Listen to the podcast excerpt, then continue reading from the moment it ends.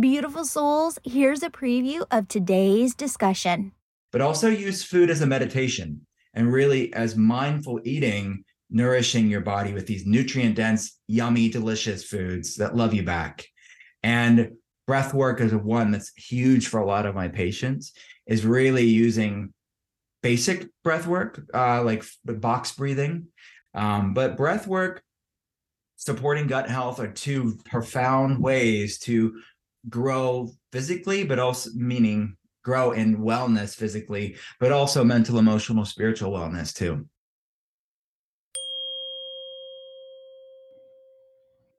Beautiful soul, have you ever wanted to speak to angels? Do you believe angels can support you in your daily life? If this is you, go to my website homepage, theangelmedium.com, and sign up for my weekly angel message email.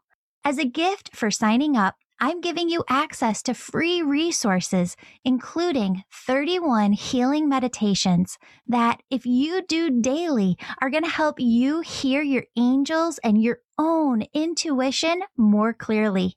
Start using these today and you'll see changes in 31 days. Now, take a deep breath. Feel the presence of your angels as they fill you with love, joy, peace, bliss, and ease. And remember, your angels say the messages that resonate with you in today's episode are meant just for you. Hello, beautiful souls. Welcome back to the Angels and Awakening podcast. I'm your host and author, Julie Jancius.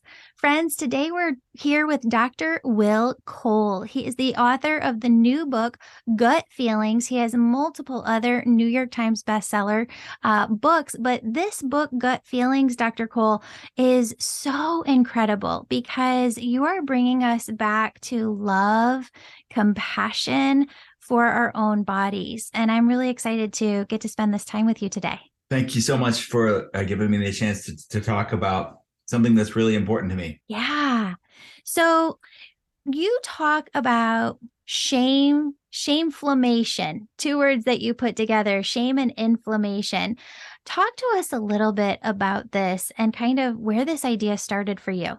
So it's born out of my day job. I run a telehealth center. We started one of the first functional medicine telehealth centers 13 plus years ago at this point. So 10 hours a day, that's what I'm doing. And it's when you're dealing with people that have metabolic issues, hormonal problems, autoimmune problems, digestive problems, to anxiety, depression, fatigue, you cannot ignore, it would be hard to ignore the mind body connection. So, shameflammation is just my made up word to explain the research around the mind body connection and the research specifically around shame and the things that cause shame, like unresolved trauma and chronic stress, and shame around food and shame around our body and how that impacts our biochemistry. So, if I'm trying to facilitate a protocol in a patient's life to lower inflammation or calm down a dysregulated nervous system or to balance hormones or work improve their digestion we can work on the physiological side when we talk about you know implementing a food protocol or a natural like supplementation protocol or biohacks or the running labs and looking at the data. We will invariably get stuck at plateaus if people have not dealt with the mental, emotional, even spiritual component to it. So it, we have every, this is a major part of our clinic and major part of protocols we integrate is not just the physiological, but the psychological, the mental, emotional, spiritual, and really informing people and educating people the fact that they're one and the same. Mental health is physical health. You really can't separate the two. And we get stuck with um, unsustainable results or stuck at plateaus when we re, when we have an either or approach it should be both and when it when you're talking about someone's health. Yeah. So what role does shame play on the body? So shame i mean brene brown says it very directly in and i quote her in the book is that shame is lethal. Shame is connected to many different health issues because it's a it's something that's going to contribute to the dysregulation of something called the neuroimmunoendocrine axis, which is the intersection between the nervous system, the immune system, and the endocrine system. And by immune system, I'm mainly talking about chronic inflammation, which is a product of the immune system, and the endocrine system hormones. So the neuroimmunoendocrine axis, the connection, the intersection between those three systems of the body are going to be fundamentally disrupted and dysregulated by shame and all the surrounding emotions and issues around shame, not just shame itself, but the heaviness that it brings. So, uh, one of the things that we look at with initial telehealth patients are something called uh, someone's ACE score or ACE. It's their adverse childhood event or experiences. So, we're talking about things in an initial telehealth consult with really heavy things like childhood trauma or was there physical abuse, emotional abuse growing up, ver- verbal abuse growing up? Was there neglect growing up? The higher the ACE score, research shows you're more likely to have an autoimmune issue or a metabolic issue or trouble, you know, hormonal problems, and, or uh, obviously anxiety and depression.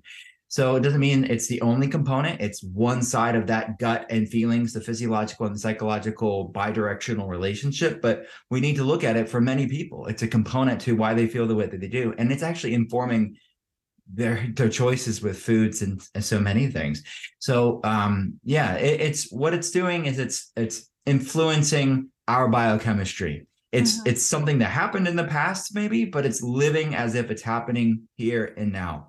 And you know, our body, another it's said another way, our body is a cellular library, and our thoughts, our words, whether it's to ourselves or to others, our experiences, our emotions are the books that fill up that library. So it is literally stored in the body and it's impacting inflammation levels, our hormones, and our nervous system. Yeah. Um, and I think one example of that that you give in the book is intergenerational trauma, which you said can also be passed down through the gut. And you kind of give some hope. You say, like, if this can be passed down, this can be healed. Mm-hmm. Um, talk to us a little bit about that. Yeah, the research around intergenerational trauma or transgener- transgenerational trauma is one of my favorite parts in gut feelings because it is so powerful. The research is so powerful. The the choices we make in our life is not just for us. It, it's for generations. It's for our directly people around us. Not even if you, if you have no kids, even just your friends and family. You are influencing your community. Uh, and you're obviously if you have if you choose to have kids, you're influencing their health, not just in a nurture level, but uh, also on a nature level, uh, actual genetic level. And as I say in the book, as trauma can be inherited, so can healing. You can break the chains of ancestral dysfunction, disease, dysregulation for yourself, but for generations you'll never get to see. And that's the um, legacy that I see my patients get to leave for their their line and for their families. It's powerful to see. So research shows that the studies are done mainly on more uh, extreme geopolitical things that have happened in human history, like the Holodomor, which is the Ukrainian man-made genocide in the early 20th century. Joseph Stalin basically starved and killed millions of Ukrainian people um, when they wanted to have independence. I mean, history is repeating itself right now, and the uh, researchers, and I'll, I'll, start with that. Holodomor, the Ukrainian uh, genocide, the the Holocausts in Poland and Germany, and Rwanda, the the Hutu and the Tutsi uh, genocide in the 90s. All research has showed that obviously the people that went through this horrific atrocities had changes in something called methylation, the way that their body expressed inflammation levels, neurotransmitters, hormone synthesis, it's a big interconnected myriad of pathways known as methylation. And they saw these distinct changes in the person that went through the traumatic event, but also their children and their grandchildren, like generations on this same distinct changes because of the trauma that their ancestors went through. So like to the person that's hearing this sometimes when I'm talking to telehealth patients about this, they think, oh man, I'm screwed. Like I know my family, like as if like it wasn't bad enough to have to deal with my own crap now I have to deal with my great grandma's crap like what what the heck I, how can i ever over, overcome this but i'm saying this to tell you you don't necessarily have to know what's my trauma and what's great grandma's trauma. Mm-hmm. But what, if anything, I hope this gives you, the listener out there, some grace and lightness to know sometimes the odds are stacked against us. And some people have heavier experiences than others. But I see people overcoming the heaviest of things, and you can overcome these things and and and just know that it's not sometimes people feel like i'm broken or i i'm just a weak person or what's wrong with me it's not necessarily always just you it's it's things that you've come into the world that you are living out the experiences of our ancestors that but we all have the chance to overcome and heal yeah. and that's really the message of the book mm-hmm. So I get this on a very, very deep level because um, I can see the threads of intergenerational trauma and how that has played out with our physical bodies between my grandmother, my mother, and myself. And sometimes it feels like being on the hamster wheel of like, okay, I'm always just trying to figure it out and it's not working and I'm trying to figure it out. And your book was just such a breath of fresh air because it's like, stop stressing about it you know mm-hmm. and and i've got a lot of these self-limiting beliefs where i'm so good in other areas of my life but when it comes to my physical body i'll think to myself well my my grandma couldn't get it under control my mom couldn't get it under under control so i'm not going to and i'm going to inherit this diabetes or like i've tried so many times and i failed and so i feel on a very profound level what you're talking about when it comes to this shame because it's such a I think about everything in terms of energy. And this for me is like a beast, this huge monster. And nothing else in my life is really that big of a force, but it's very, very um, challenging Mm-hmm. And so uh, I'm just wondering, where do you start? And like, are you going to be on this hamster wheel for forever? What are like the three places that listeners can start or I could start to really heal for good? Mm-hmm. Yeah. Well, thanks for sharing that with me. I know. And that's just you sharing that. I mean, I'm sure you talk about in the podcast all the time, but I'll just, as someone who talks to people 10 hours a day, knowing like hearing other people's story that alone metabolizes stored trauma. Like you knowing you're not alone and there's someone out there going through similar things because you're not alone. I mean you're you, you what you're going through is very very common sadly but we can overcome it. And many people are left to fend for themselves and they there's a lot of shame around these stories uh, uh they feel like you know this imposter syndrome like I, I I am doing well in so many other areas. Why am I keep failing in this area? That's human. We all have those.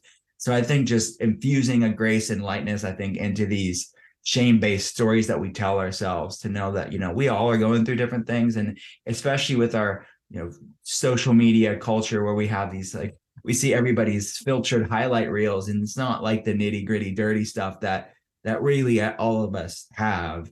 So uh, look, we're talking about three things. One number one, well, let's just say this. You you're in somebody's into healing or like let's just say the next level of their healing. Because normally i'm not meeting somebody at square one. Like they've already done some self work or worked with other doctors or therapists or you know uh, but they're kind of stuck in a plateau. They're on that hamster wheel to some degree and they're looking how to just really overcome this so they can move on with their life and not get kept back from these things. That are keeping them back whether physical or mental, emotional, and spiritual.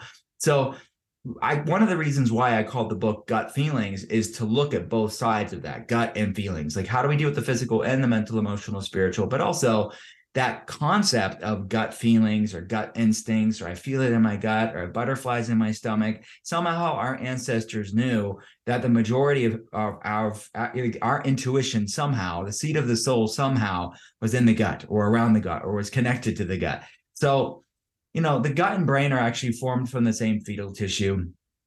So when babies are growing in their mother's womb, they are grown from that same tissue and they're linked inextricably for the rest of our life through what's known as the gut brain axis or the connection between the gut and the brain.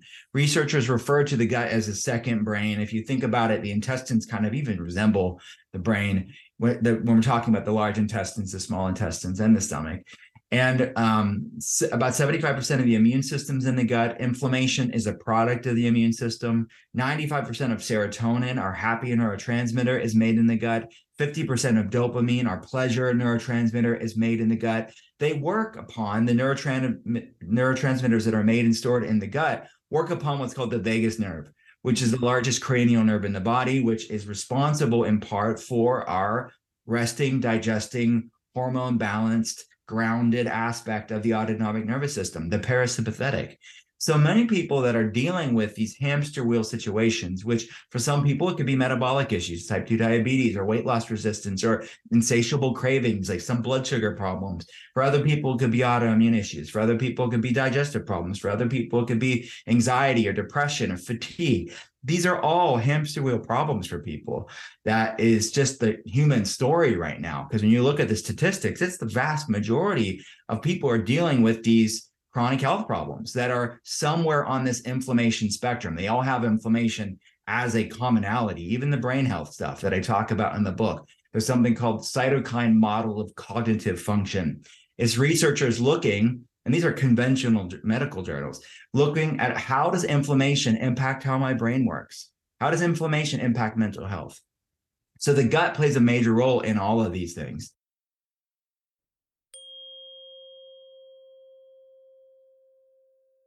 Wow. Thank you so much to the 250 people who raised their hand to volunteer and start a local chapter of spiritual women in their part of the world.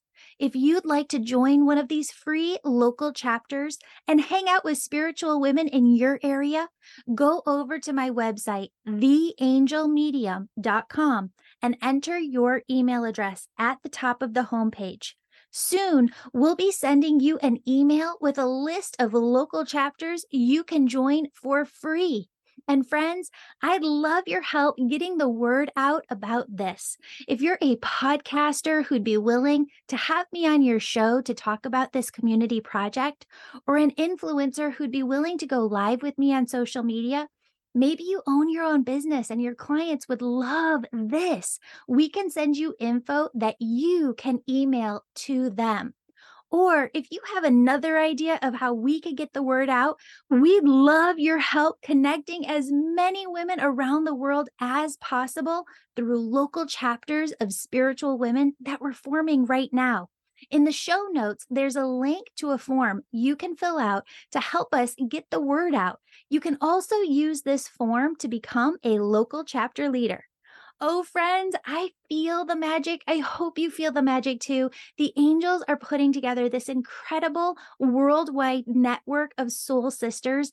And I am just so excited to see how they work through us to help bring us together in friendship and serve the world.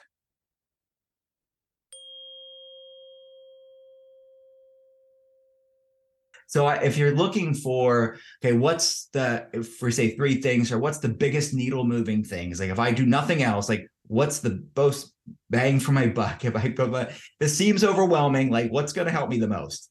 Uh, and I would say starting with supporting gut health is very influential. It's it, there's a lot of paths to that, but at least that being an intention and a goal and finding tools to do that is hugely profound profound because you're going to start to untangle a lot of things from its root from its roots. So things that are kept like for example insatiable cravings or blood sugar dysregulation if we can get the gut healthier that's going to create more metabolic resilience and metabolic flexibility. So you are in a more proactive and less of a reactive state when it comes to foods we crave or our mood or energy levels or digestion. Um, so I talk about something in the book called a GAPS protocol, which is an acronym that stands for gut and psychology syndrome or gut and physiology syndrome, which focuses in part on lots of soup on lots of soups and stews. So very easy, economical, accessible ways to use food as as a medicine, but also use food as a meditation and really as mindful eating, nourishing your body with these nutrient dense, yummy, delicious foods that love you back. And there's the feeling side, there's so many ins there, but I talk a lot about them in the book. But breath work is one that's huge for a lot of my patients, is really using basic breath work, uh, like box breathing, uh, to more advanced protocols we implement into telehealth patient protocols like holotropic breath work, which is similar to psychedelics actually. And it's really um, an, an amazing feelings tool on gut feelings to metabolize stored trauma. So those are two. I mean, but there's so many. There's a whole protocol in the book that I lead people into. Um, but breath work, supporting gut health are two profound ways to grow physically, but also meaning grow in wellness physically, but also mental, emotional, spiritual wellness too. That's so profound. I I read that in your book when you said don't just, you know, use food uh where did I have it here?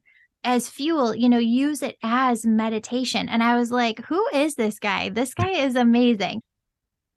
How do we ter- take the journey of food and the journey of health and make it a spiritual practice or a spiritual journey?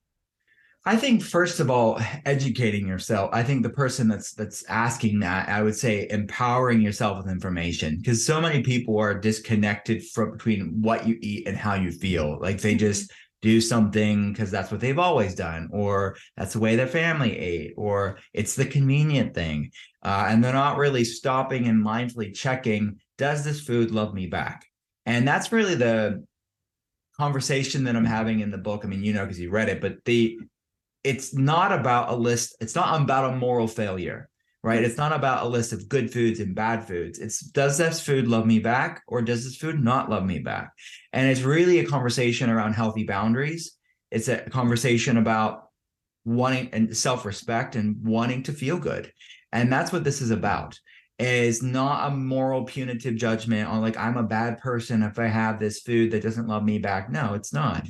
It's I want you to use meals as a medicine and meditation because every food we eat either feeds inflammation or fights it, meaning it's going to make you feel good or may not make you feel so good. And there's a lot of bio individuality with this. Mm-hmm. Is that what works for one person may not be the best for and I can think of the healthiest real foods, whole foods that may work really well for me, but I can think of a patient where that doesn't work so well. Like every example you can think of, mm-hmm. where it's like I try not to make too many broad sweeping overgeneralized statements when it comes to food because there's a lot of science and art to these topics because some people can really have a lot of inner resistance and obsession about foods uh, in a way where it's like even if the food theoretically would work for somebody that stress and anxiety would produce a completely different result around it. So we have to look at not as, and this is how I say it in the book, you can't just look at what you're feeding your body, but what are we feeding our head and our heart? Like what's the head space and heart space in which you eat the meal? So um, I would educate yourself basically on the foods that are most likely not to love most humans back, what I call the inflammatory core four. That's going to be looking at added sugar, looking at looking at refined grains, looking at overconsumption of something called industrial seed oils like canola oil, vegetable oil, soybean oil. And you know, there's nuanced conversations to this because them by themselves, those oils by themselves aren't necessarily the worst thing in the world, but it's the overconsumption of them.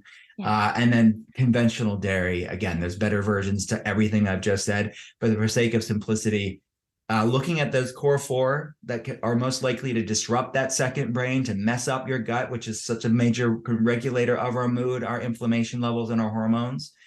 But also, if I could add a plus one, yeah, it would be alcohol. it's yeah. looking at our relationship with alcohol, which you know I talk about in the book, uh, and the impact that that has on disrupting that gut feeling connection. Mm-hmm. So I don't know if that answers your question, but I would say look at the foods and then looking at uh, educating yourself on the foods that are most likely not to love me back and then from there eat mindfully. And i'm not making any huge drastic changes on like you can't eat these throughout the book. So i'm just growing i want person the reader to grow in awareness on how these foods make me feel. So they can make that decision for themselves right. and if it if it loves them back or not.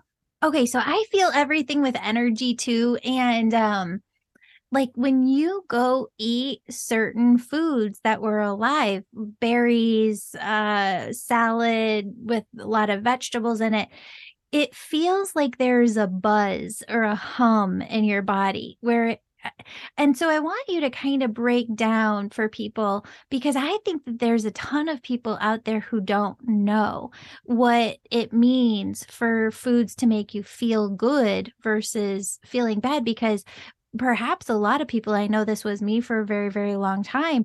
I I was like what do you mean foods make you feel good? Like I just feel like crap all the time. Um, so so how can foods make you feel better? What does that look like? Well, every meal is another, and every snack is an opportunity, another opportunity to move the needle one way or the other. And that may seem like a lot, and some are negligible. Some are not, you're not going to notice it right there, right then, but it's going to be a cumulative thing. And some in big, significant ways. So I think being realizing that our mood or energy levels or our digestion or our sleep or our metabolism, all of those things are literally built by the foods we eat and what we're feeding our head and our heart and our thoughts, words, and emotions. The things we're taking in, whether on a meal level or what I call in the book these metaphysical meals, right? Our thoughts, words, emotions, experiences, those are metaphysical meals that are also influenced on your biochemistry just as much as that actual meal. So um, it's it's the raw materials, the food. If you're talking about food specifically, it's providing the raw materials your body needs to make neurotransmitters, to make hormones, to make the digestion, your digestion work, to make the literal cells of your body. So the saying "you are what you eat" is very much steeped in science. That uh, we would not. Our body is alive because of brilliant biochemistry, and the foods we eat influence that biochemistry. So it is that profound. That's the that's the agency we wield with every meal. And I think it's finding the foods and learning and being curious enough to learn about the foods that love you back and mm-hmm. again, avoiding foods that don't love you back isn't restrictive. Right. It's not toxic diet culture. It is self respect. And I think having that paradigm shift of saying, whoa, this is, I want to feel great more than I thought I wanted something that's going to dim my light. I want to feel great more than I want something that's going to make me feel like crap. You know, and I, that's the paradigm shift of what I call in the book food peace. It's having this sort of inner deep discernment and knowingness of what your center is and creating that center actually for yourself. Because when you calm inflammation levels and you have better regulation between the gut and the brain, you have a more regulated neuroimmunoendocrine axis that I mentioned. That sympathetic fight or flight stress state is calmed down. That parasympathetic, the vagal tone is increased. You're more regulated and grounded. You've created a physiological, but also a mental, emotional, spiritual center for yourself. So at that point you're not uh, there's not much that's going to shake you because you kind of know what works for you and what doesn't and you're still human you're not perfect but you have a resilience to you and a light to you that people's noise on social media or whatever i mean life stressors don't shake you like it used to and it was so funny while reading your book, I kept getting this very, very profound image of that your food and meals and just even drinking water throughout the day is a complete opportunity for you to deepen your spiritual practice by just being present, maybe even praying over it before we eat, having mm-hmm. that meditative, peace filled state. You also talk about uh, achieving joy through nutrition. This is amazing. You have to share this with everybody. Yeah. I mean, it is. It's a stress free food plan in the book for people to really find joy eh, uh, in in foods like when you maybe it's the uh, cooking of the meals or enjoying the meals when you're eating foods that love you back it is joyous occasion it is fun um, is creative uh, and it's it's it's it could be a hobby it could be a hobby in many ways to eat foods that love you back because it is a relationship you're, where you're healing your relationship with your body you're healing your relationship with food and you're also healing your actual body too so it's actually a positive experience all around. It doesn't mean it's easy always. It doesn't mean it's linear. Healing is certainly non-linear for most of my patients, but it's one that they have their eye on the why. Like their why is bigger than their excuses. Their why is bigger than the uncertainty or fear of doing something new. So yeah, it's it's breakfast, lunch, and dinner can be a party for sure. Uh, even with yourself of just learning what foods make you feel good. And when you have energy and you're sleeping well and you're really are comfortable in your body, it is a joyful time. It is it is a, a good time overall. So it's and and across all boards to talk about the FOMO culture in the book, right? This fear of missing out, which many people are eating distracted, scrolling this sort of endless FOMO inducing content on social media, where I talk about this antithesis of FOMO culture, JOMO, this joy of missing out, and cultivating JOMO with food or with stillness and other forms of self care of getting out in nature, of basically disconnecting to connect, which there's so many art forms and way paths to, to do that. One of the things that's hard, I know it's a trigger for me and a lot of moms that I talk with uh, just locally in my neighborhood is you know, we all have small kids, right? And that they've got foods around and it's hard to only have healthy foods in the house to do all of that prep work. Is there an easier way? Is there a magic pill, Dr. Cole, where we can have easy foods that we just go get and, and don't have to do as much preparation for? Or do you really feel like we just have to make this a bigger hobby in our life that we're spending more time on the preparation of food? Great question. I have two kids myself. I have a 16 year old and a 13, 14 year old. She just turned 14 last week. So uh, yeah, I'm used to that like dynamic, right? And they're homeschooled too. So they're home more than most kids. Um, which in some ways I get it probably could be easier, but yeah, they're still at their friend's house. They still have a lot of co-op like dance and acting and theater and sports and music. They're they're with other kids. They're not isolated. The uh um i get it. I hear you and i see patients for a living and i have kids in traditional school and i see the you know the the considerations the being creative with this life that we live right? These different lives that we live uh, and mod- modernity. So i would say first of all we as parents I think that we should not add shameflammation to this topic, right? There, yeah. There's we're all on a different path. We all have different access to different things. We all have different schedules, and we all have different kids with different needs.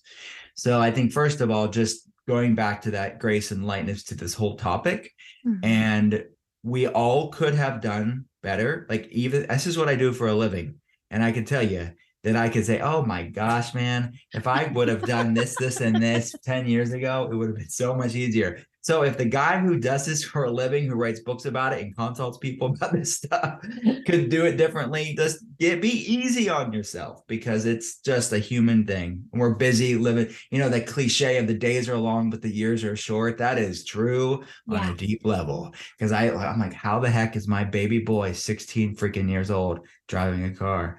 It's unreal. So it's like we we're just doing the best we can and the days are busy and it's like wow the days turn into weeks and weeks turn into months and into years and time passes by so quickly so with that said i think that we need to set the culture in our home and do the best we can because we are i hear people new patients will tell me like well my kids will like they'll freak out or like they they won't eat that stuff but the reality is unless they're driving and going picking things up themselves or i guess they could get uber eats on their phone if you give them access to this stuff but that's a whole different topic of healthy boundaries with that. I would say we need to set the culture in the to- in the home. And yes if you if this is a new change there may you may be worried about a coup d'etat you where they're going to overthrow parents and take over if you bring berries in the house or whatever some fruits and vegetables. But I think getting them on board, by letting them buy into a certain degree, but they may not buy in to entirety. But you're the parent, and I think setting the tone in the home, and you know, we as parents know our kids will do lots of things that we know aren't good for them, and I think that us just putting a line in the sand and saying no, we're going to shift the culture in our home. Obviously, the earlier the better, but it's this it's never too late like start whenever you're hearing this conversation and uh, we i would that's what i would start with and then most of our pa- patients decide especially the kid as the kids get older, they're not going to micromanage the friend's house or like the, the school oh, event. Yeah. They're just do setting the culture for home because what that will do is plant seeds for the kids to grow in awareness and mindfulness to how foods make them feel. So when they are at the friend's house, they will want less of that stuff, but they can still live that life. They yeah. can still live their life, but they will love feeling great more than they thought they wanted something. I see this in my son all the time, where he will has a lot more of body awareness when it comes to how foods make him feel. So he will have things that I wouldn't have at the house over at his friend's house, but he will either choose not to have it because he doesn't like how it makes him feel. And there was experimentation to know that, or he will say, I'll have less of it. I won't have as much uh, because I know how it makes me feel. But we want our kids to start growing an agency and awareness of knowing how things make them feel and make decisions for themselves. So I think that's that's would be my suggestion. But as far as the practical stuff, like with like, okay, time in the kitchen or like there are we live in such a time where there is a lot of convenience foods that are better for you or healthy options. So I, I it, they typically cost more, but if that's if the convenience is more important for for somebody, which it is for me sometimes, uh, I would say really lean into brands that are doing innovative things that are boxed, they are packaged, but the ingredients are cleaner. They're better. They will love your kids better. So uh, Thrive Market's a great one. Uh, even like going to I mean, look, I live in Western Pennsylvania. It's by no means like the mecca of, of wellness, but I could go to Aldi and Costco and Walmart and Target and get organic, like freezer meals and things that are better for you options. They're not the healthiest things under the sun, but they are way better. So look at those core four ingredients, like looking at, at, at refined carbohydrates and gluten, looking at added sugar, looking at industrial seed oils, looking at conventional dairy. If people, if kids had less of that, you'd have a lot better, healthy kids. Um, a lot better behavior too, as far as behavioral problems that are fed by these problems, these foods. Um, so those are some suggestions, but I do like the way you said it, where it's like, all right, maybe we need to spend more time as a f- culture in the kitchen and spend more of our resources on foods. So I do feel like we have lost like people would have done more of that throughout human history. And now we want the convenience over the time but use it as a bonding experience. Get kids involved with the with their food. Like if you have mm-hmm. access to a garden get them involved with that. If you're in an urban setting go to an urban garden. Go to a farmer's market if you don't want to garden. Like get them in the in the cooking process. I do feel like you can make it fun and make it an activity as a family. Yeah in the book, you talk a lot about self compassion and the link between self compassion and inflammation within the body. And I'm wondering, as you've worked, because you you work with so many people, uh, you're Gwyneth Paltrow's functional medicine practitioner. There, there are a lot of people out there who have these triggers uh, as a woman who grew up with the magazines in the 90s, you know, it's easy to kind of go back and forth on your journey to become healthy of all right you're getting triggered because you see something and you want your body to look a certain way but then you're like nope i'm going to stay step back from that and take on that self compassion can you talk to that a little bit? And how do you keep going deeper and deeper into self-compassion and not reverting back to those triggers.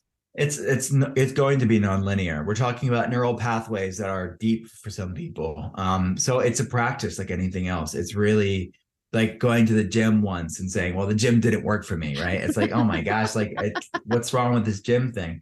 It's showing up and flexing that mindfulness muscle which is going to take time to tone and get strength strengthened and build new neural pathways. Our body is plastic. Neuroplasticity is really the research of how the brain can be melded and molded over time.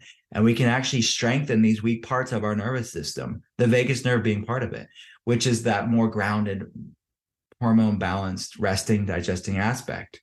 So it's not the sexy answer, but it's the real answer It's just consistency. It's showing up when you don't feel like it. It's it's being consistent when you don't feel like it um because i see people patients put in the time and it pays off.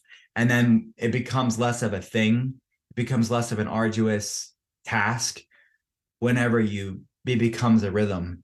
And there's more of a second nature to it. There's an effortlessness to it. Doesn't mean it's always easy but it it becomes easier the more consistent you are because it's not this sort of oh wow i'm really weak in this area. This becomes this comes very unnaturally to me does not come naturally to me. The more you flex that mindfulness muscle what i mean by that is self-compassion practices which as you mentioned in the book the research shows lowers inflammation levels. The people that had the highest self-compassion scores had the lowest inflammation levels. So things like breath work somatic practices emdr for people who need that. I talk about forest bathing getting out in nature. These practices that are most are free or low cost accessible tools to strengthen the vagus nerve from the feeling side of gut feelings. Uh, it, it's just being consistent. Find a few tools within your toolbox that you that resonate with you that you can can stay consistent with and stay consistent with it. But i mean many of my patients this i mean you're talking about people that are dealing with more complex autoimmune issues metabolic hormonal problems anxiety depression. Some of them put in an hour a day on this self work which seems like overwhelming to some people but not everybody has to do an hour a day a that's a and B, even if you do have to do an hour a day, the things many of us, most of us do, and the amount of time we spend on our phone or the time that we're watching Netflix, it's like this is an hour of a day to change not only your health, but your family's health as well. Yeah. And that hour a day that they're spending, it's practices that are leading them to more self compassion, like yeah. kind of that mental emotional piece. Yes, it's different tools to strengthen the vagus nerve. So breath work, somatic practices, meditation, these type of things. Wonderful. How do people know when they're healed? That's a good question. That's a wonderful question. How do people know if they're healed? Well, look, I can give you the fluffy answer and then I give you the sublime answer. So I think that the I want people to live the life that they want to live, right? I, want them to have the energy to do the things that they want to do. I want them to have to feel grounded and rooted in their body. And there's just a deep knowingness, this the Bible calls it the peace that passes all understanding. That's like what this looks like from people that have achieved it. But we're all humans. And there's never a time well if you've met this person that's achieved this let me know what if they become this sort of demigod demigoddess where they're just like levitating and they've ha- hit some sort of nirvana here on earth. Maybe that'll happen someday when there's a critical mass of something. But i think for now it's a, flux. It's an ebb and flow. There are things to work on. But they so they it's not that they've arrived yeah but they've created that center that they can pivot from and live their life and that doesn't mean they don't have bad days or down days or things to work on or things that come up yeah. in their health. They do. But there's this sort of, because they've created this center, they know how to get back there and they have the tools within their toolbox to get back there. So it's this constant dynamic flux is really what it is. It's not the static thing of I have achieved this thing and now I don't have anything to work on with my health anymore. It doesn't happen. So I think uh, and then if you want to get a little bit more granular on like data data stuff, look at labs. Like uh, we look at optimal, not average in functional medicine. So, okay, if you want to look at data, we can look at data and say if your blood sugar is here and you don't want it to be here, let's get it there. And we could look at comprehensive data to say this is where vibrant wellness resides. But even if I get the person all in the vibrant wellness zone, which we do, they're still humans and they still can vacillate and that's okay so that that's kind of my thoughts on that that question yeah, I, I've been asking a lot of different types of healers that question over the last year. And I think it's really fascinating because I think it actually speaks more to people's perspectives at the beginning. That there's so many people out there who are like, okay, well, I just want to go through the process of, you know, energy healing or mm-hmm. you know becoming a medium or working with functional medicine and just be healed but that's not like there is no ending the ending isn't the goal it's the journey that's yeah. the goal Yeah, you're right. It's that's exactly it. Um, because I see people in their 90s and they've like they've been working on this for dec for decades and they're still they feel great. They're just doing it to optimize. They're just living this they're wanting to stay on top of this human experience until the day they're not here anymore. Yeah. Amazing. Dr. Cole, your book, I think, is ahead of its time. Uh, Gut Feelings. I think this is so needed by people on earth. And I think that the words of wisdom that you have in there are just going to be so healing to to so many individuals so thank you for putting this book out into the world where people where can people find you um, and your work thank you so much um, everything's at drwillcole.com that's dr W-I-L-L-C-O-L-E dot com if I know how to spell my name. Yeah, it, it uh, the we have two new telehealth patient options now open. We have the links to, to my podcast, The Art of Being Well, is there, and lots of free resources. I have thousands and thousands of resources for people I've written over the years for people who just want to get start leading their health in the positive direction. Amazing. Amazing. Thank you so much for your time and thank you for being here. Thanks for having me. Beautiful soul, thank you so much for joining me today. My name's Julie. You know, I'm all about connecting you with messages from your angels and loved ones on the other side.